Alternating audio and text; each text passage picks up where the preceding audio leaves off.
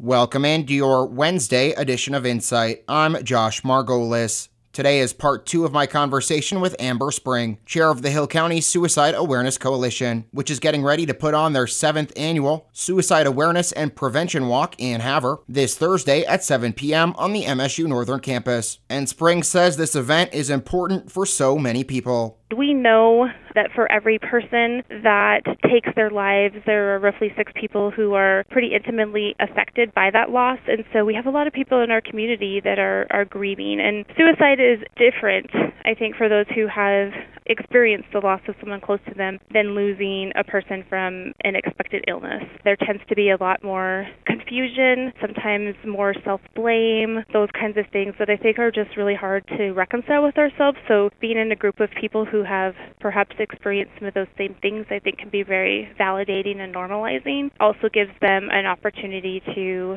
provide tribute or um, just kind of honor the memory of the person that they have lost. I think it also provides a space for a person who maybe has struggled themselves with thoughts of suicide to feel that this is a community who um, is really working hard to reduce stigma and increase awareness around warning signs, how to give support, really allowing our community to be that umbrella, so to speak, um, and for people to feel like they don't have to live in silence with the things that they might be experiencing. I think it's always very encouraging to see the large group of people that we have in attendance and to see that all of those people are there uh, supporting people who are struggling and really honoring the people that they've lost.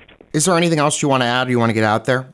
I think that the last year and a half in particular has been difficult for a lot of people. We have lost access sometimes to some of the things that we used to utilize for self care and support. And so I think we are seeing even more people struggling with mental health issues. And so this year in particular, I think it's it's even more important for people to really understand that there are people out there that are willing to support them, that they just have to be willing to ask for help. And I also think for people that are struggling with what to do, um, that there are lots of educational opportunities in our community to learn more about mental health symptoms and, and really how to help a person in need. We continue to struggle with having a sizable number of mental health providers in our community and I so I think we we depend a little bit more on our community members to really recognize those signs and encourage a person to to get help um, and perhaps even be able to provide some of that support on a relational level or interpersonal level until that person is able to get into some professional help. So I think in our community it's particularly important.